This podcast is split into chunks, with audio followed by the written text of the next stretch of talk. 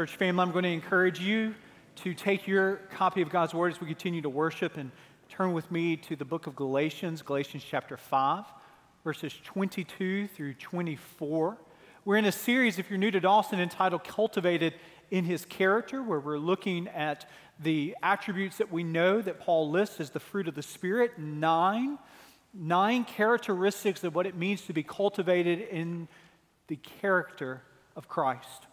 Uh, we come now to the eighth characteristic, one that we know to be gentleness. I, I read you the passage that has guided us this whole summer, but the fruit of the Spirit is love, joy, peace, and patience, kindness, goodness, faithfulness.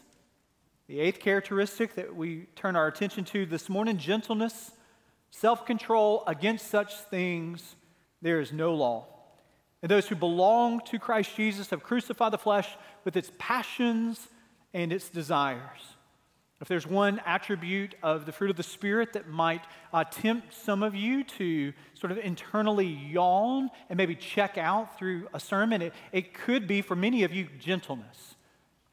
Uh, there, there is in our culture not a whole lot of patience, nor is there, is there much uh, promotion of, of gentleness in our conversations, whether those are conversations at the highest levels or they're conversations at home. Uh, gentleness is not something that, that we're often encouraged to emulate or to, to strive after. We, we spend a whole lot of time in our culture talking about the need for strength and boldness, as if strength and boldness are opposite of gentleness. We, we equate gentleness in our culture oftentimes as weakness. We think to be gentle is to be timid. We think to, to be gentle sometimes is to back away from, from the truth, and it's just not the case. Especially with men within the Christian church, there, there has been this cultural movement that, that is reticent to speak of, of the need to cultivate gentleness. We, we, we look to the world to, to provide us sort of heroes of what it means to, to be a man. And so, so we sort of look to Sylvester Stallone and Rambo Arnold Schwarzenegger and, and Commando and, and think to ourselves that this is the portrait we need. We need boldness. We need a, a no nonsense sort of, sort of attitude, get on the bus or get run over by the bus. These are the characteristics that oftentimes are cultivated outside of the church and unfortunately inside of the church. And here Paul talks about what we need to look like as followers of Jesus. And, and he lifts up gentleness as this characteristic that we are called to be cultivated into the character of Christ. And for those of you that are tempted to think that gentleness is timidity, for those of you that think gentleness is just weakness, I, I dare say that, that we haven't spent enough time in the Old Testament. Because when we open God's Word and we discover how God is described in the Old Testament, we have the all powerful, sovereign king who is described as a gentle God. Notice with me in Isaiah 40, verse 11, the description of God He will tend His flock like a shepherd. He will gather the lambs in His arms. He will carry them in His bosom and gently, gently lead those that are with young turn to the Psalms that we've turned to again and again and again to describe the, the very characteristics of God. And here in Psalm 103, we read, As a father shows compassion to his children, so the Lord shows compassion to those who fear him. Verse 14, For he knows our frame, he remembers that we are dust. And again in the church, that there is much suspicion of the God of the Old Testament largely there, there is a group, interestingly enough, who, who looks at the Old Testament and says, you know something? There's not enough of the gentle God in the Old Testament. So we need to go to the red letters of the New Testament to, to be able to be embraced by Jesus, but, but leave behind the, the vengeful and the violent God of the Old Testament. You'll hear that. And of course, the, the wrath and the justice and judgment of God is present in the Old Testament and, I remind you, in the New Testament. Yes, when we turn to the book of Genesis, we see God destroying, uh, bringing about a, a flood because of the wickedness of, of humanity. Yes, we see that, but we also see the gentleness of our God in, in providing salvation, providing an ark for Noah and his family. Yes, we see the destruction of Sodom and Gomorrah because of their wickedness. Yes, we see that, but we also see in that same family story of Abraham, we see a, a, a, a single mother by the name of Hagar who has with her Ishmael. And she's wandering in the wilderness because Sarah is jealous and has kicked her out of the house, and she is homeless and she is hopeless. She's at the end of the rope no hope left. And it's God. It's God in His gentleness that provides water to, to, prevent what certainly would have been death there in the wilderness. There is a through line in the Old Testament of a God who loves the outcast, who loves the foreigner, who loves the widow, who loves the orphan. It is the very justice and wrath of God that is oftentimes directed to His people because they have not treated the orphan nor the widow, the downcast, and the down and out with love and care and respect, with gentleness. It's not just those that are outcast, it's those in the Old Testament who are called to be spokespersons for God. You see the prophet Elijah who is, who is running away, and, and, and Jezebel is at his heels trying to kill him, and he is at his end of his rope. And he is suicidal, he is depressed, he comes under a juniper tree and, and wants to die, and it's there that God, in his graciousness and gentleness, meets him. And through the angel of the Lord, provides food for him, rest for him, says, I'm not finished with you, takes him to the top of the mountain, and gives him this panoramic picture of his power. In the earthquake, in the fire, in the wind, but what do we read? We read God says, uh, I'm not here in these, but, but as the King James says, he, that he is in uh, the, the gentle, still, small voice. And it's there that God ministers to his servant Elijah at, at the end of what he thinks is going to be the end of his life. All throughout Scripture, we see this, this theme of God's care this theme of God's gentleness. It is not a sign of weakness, it is a characteristic of, of the all powerful sovereign God who controls everything. This is his characteristic. And we turn to the New Testament, and it shouldn't surprise us that his son displays this gentleness in his ministry.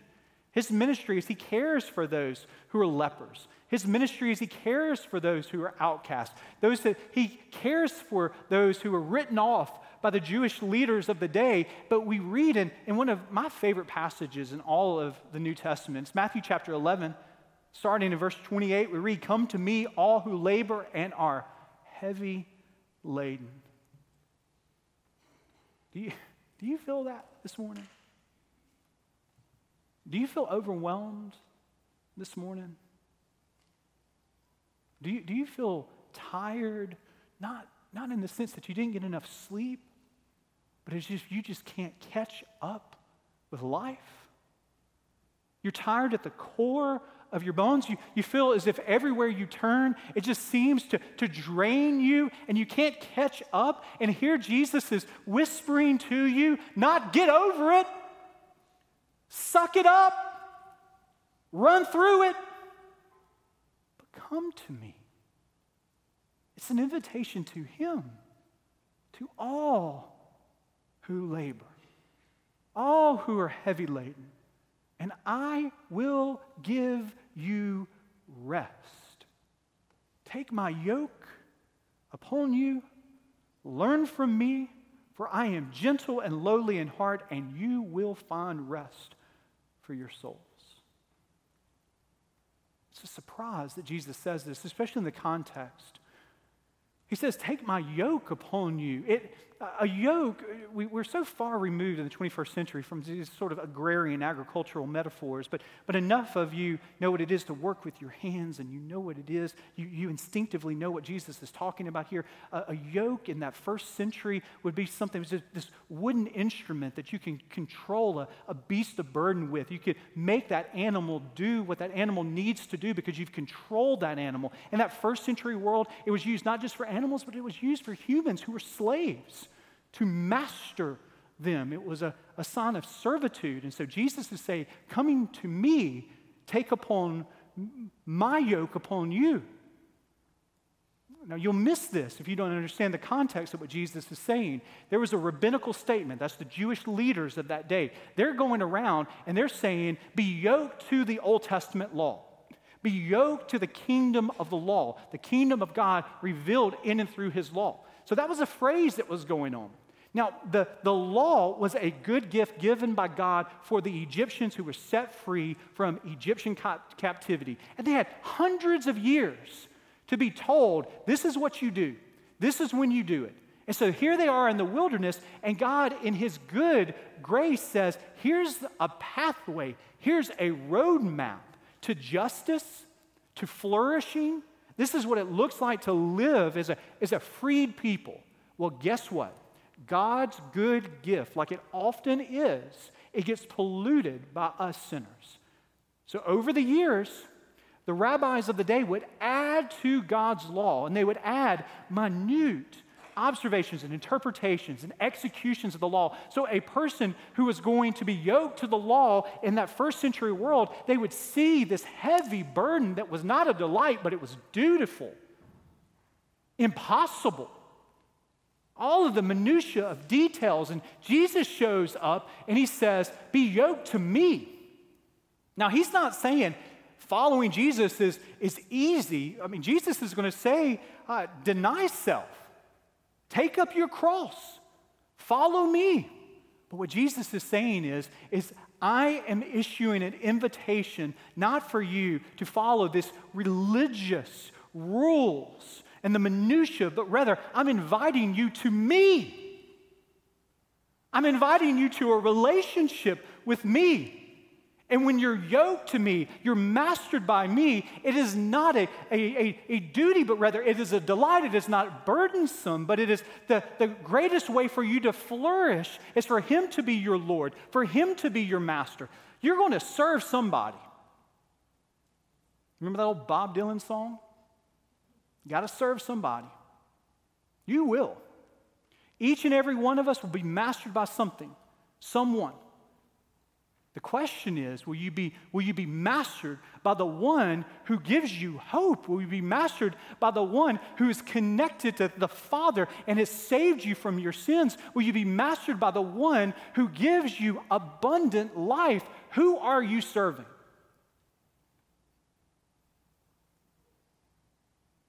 What are you serving? Because I'm here to tell you if you're not mastered by your Savior, you will always be in a place where you'll never add up. You'll never be fulfilled. When you're mastered by your work, it will always call you to do more, but you'll never find true fulfillment in it. No matter how many promotions you get, no matter when you get to the top of the corporate ladder and you look out for, for the, the very view that you had always dreamed of, you'll realize in that moment it wasn't enough because only He is. Who are you yoked to? Who will you be mastered by? Jesus says, Come to me, and I will give you rest.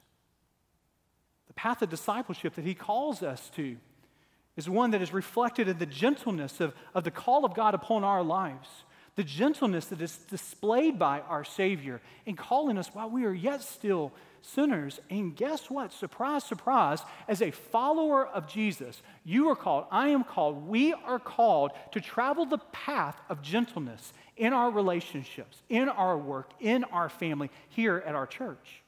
Now, what does that look like? Well, Paul, writing to the churches in Galatia, he would say in Galatians chapter 6, verse 1 Brothers, if anyone is called in any transgression, you're caught in sin, you see that, you who are spiritual, you who are following Jesus, should restore him in a spirit, notice that word, in a spirit of gentleness. Keep watch on yourself, lest you too be tempted. Don't come in here being the self righteous, looking down upon a person because you understand what they're called in. You too, but by the grace of God, would be called in also. Bear one another's burdens, verse 2. So fulfill the law of Christ. So Paul is talking about the, the, the importance of restoring a brother or a sister who is caught in a transgression. called in sin, you and I, we, we are prone to wander. We are prone to leave the God that we love. We sing it and we know it and we love that hymn because we so readily live those lyrics. We know what it is to wander. We know what it is to leave the God that we love and loves us. And so the question is we need, and it's not a question, it's a statement. I mean, we need, we need the body of Christ to help us walk this road because there are going to be times where we do not recognize that we've been caught in sin. And so we need someone who loves us enough to speak truth to us. In the original language of the New Testament, that word that is translated in your English versions, restore, it is a vivid picture. It is a picture of, of someone setting a dislocated limb back into the proper setting.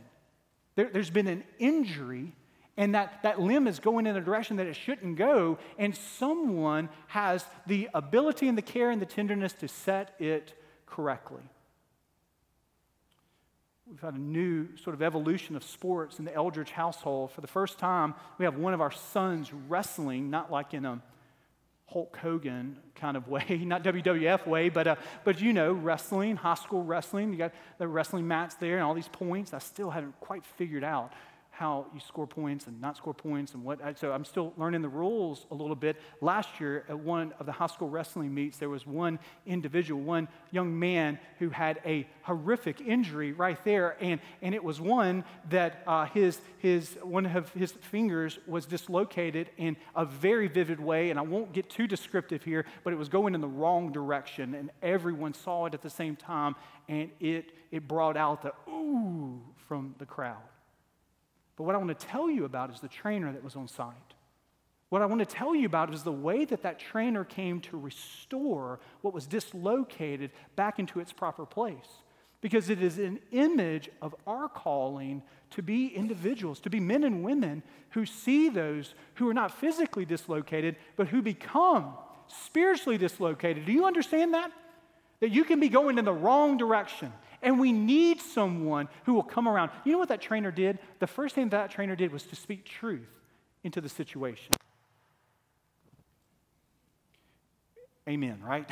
so, yeah yeah, God wanted to emphasize that there. So, so if you were wondering if she spoke truth, she spoke truth. And so this young man, the, the first thing that this young man wanted to do was to say, oh, it's not that big of a deal. It's not that big of a deal. I'll wrestle through it. And she had to say, no, we're going to forfeit this match because you cannot wrestle through it. This is something that ultimately needs to be dealt with. And you know, at times when you are spiritually dislocated, you will explain away the sin.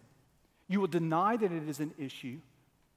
And we need men and women who are courageous enough to speak truth. But you know also what this young lady did? As a trainer, she, she said it right, but she did it with tenderness. She, she didn't do it rashly, she didn't do it forcefully, she didn't do it quickly. She was able, in, in, in a very gentle way, to set what was dislocated back into the proper setting there. And I think as a church, it's a great image for us there can be damage done when the church, in an effort to speak truth, uh, doesn't speak it in tenderness, doesn't speak it with gentleness.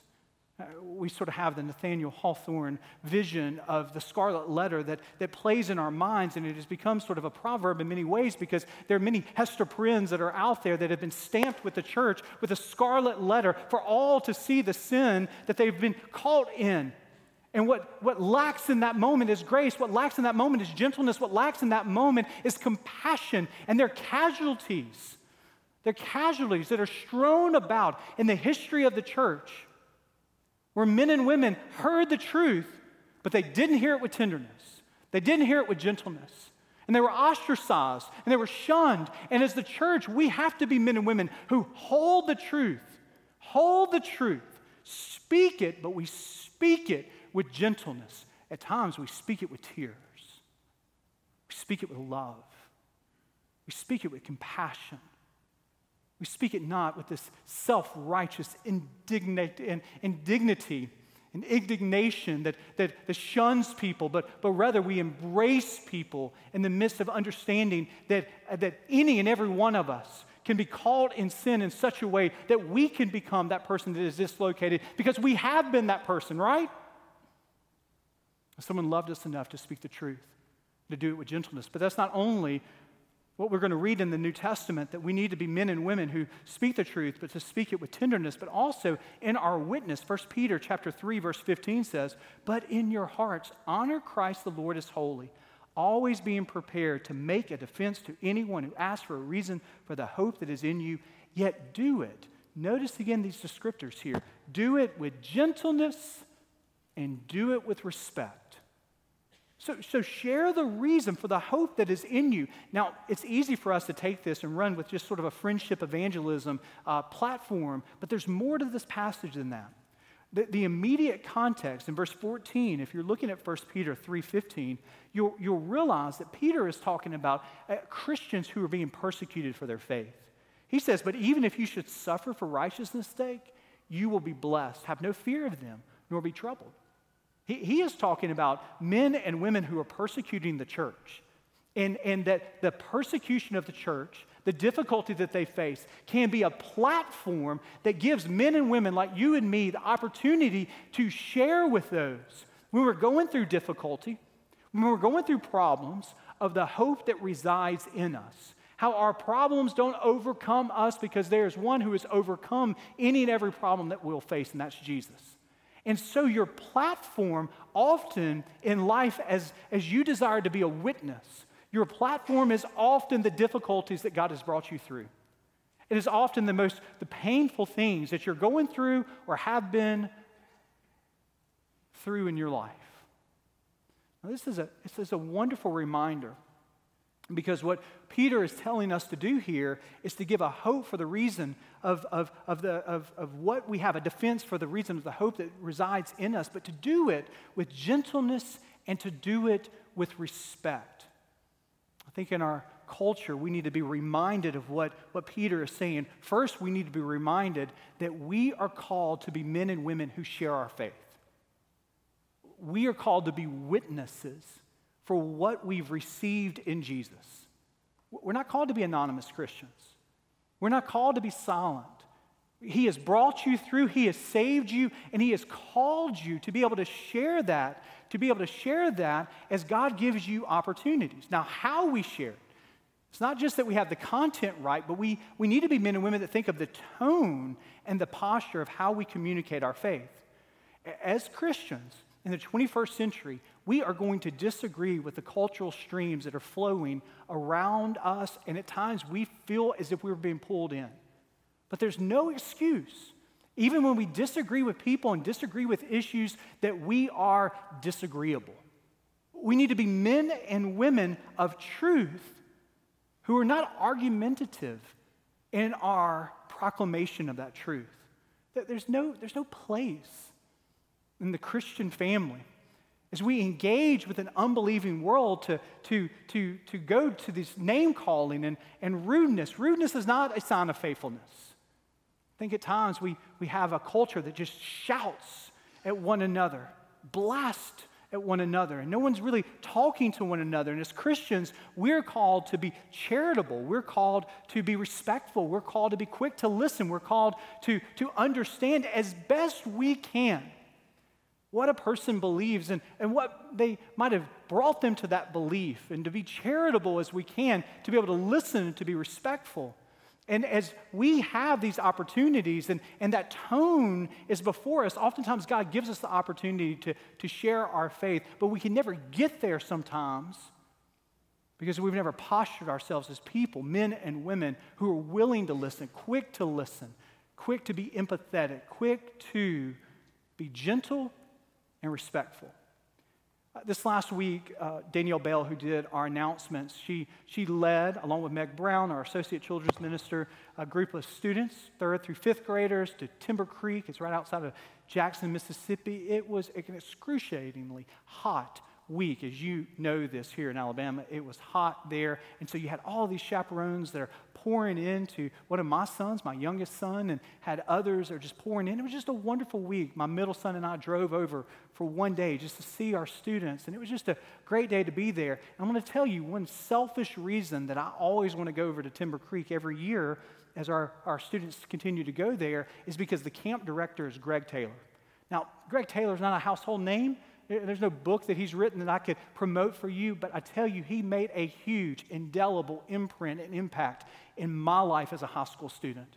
I grew up and was saved in, in the context of a First Baptist church, but there was Greg Taylor, who was the youth pastor at the First Methodist Church in my hometown. And I used to go over on Sunday nights with some of my friends, and he would lead a Bible study. And I just remember so vividly how people would come to this Bible study, and they'd be people that were on the fringes of faith. And he would give the Bible study, but he would open himself up to questions at the end. And so many people would just pepper him with questions of, of doubt and disbelief and skepticism. And the way that he drew people into the church, he drew people into the faith, wasn't the compelling ways that he argued with these men and women, these teenagers who were asking questions. It was not that. It was that they all knew this about Greg Taylor. He cared about them. And he made room for their doubts. He made room for their questions. He made room for teenage confusion.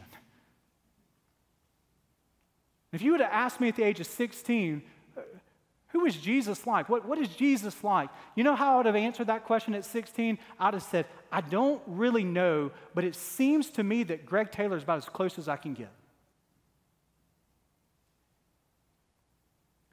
And it wasn't just that he had the right content, it was just that any person that rubbed against him knew that he cared.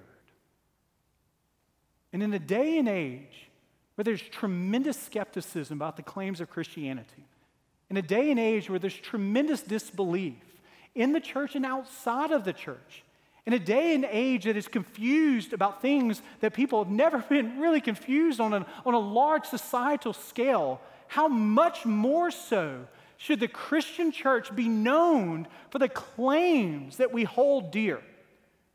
The word of truth that we will not back down from, but how much more so should we be known as men and women who are gentle, respectful, who posture ourselves in a way of openness? In this world, it seems to me that we will not have a hearing with many Christians, non Christians, both alike, until they know without a doubt that not only through our words, but through our lives, that we care. We've been captivated by a God who, at his very core, is a gentle God, who saved us through his son Jesus, who, who shows us that path of gentleness. And this very week, in our family, in our workplace, at home and at church, we're called to display that characteristic of gentleness those men and women that God would give us the opportunity to intersect. May it be so in my life. May it be so in your life. May it be so in our church. Let us pray.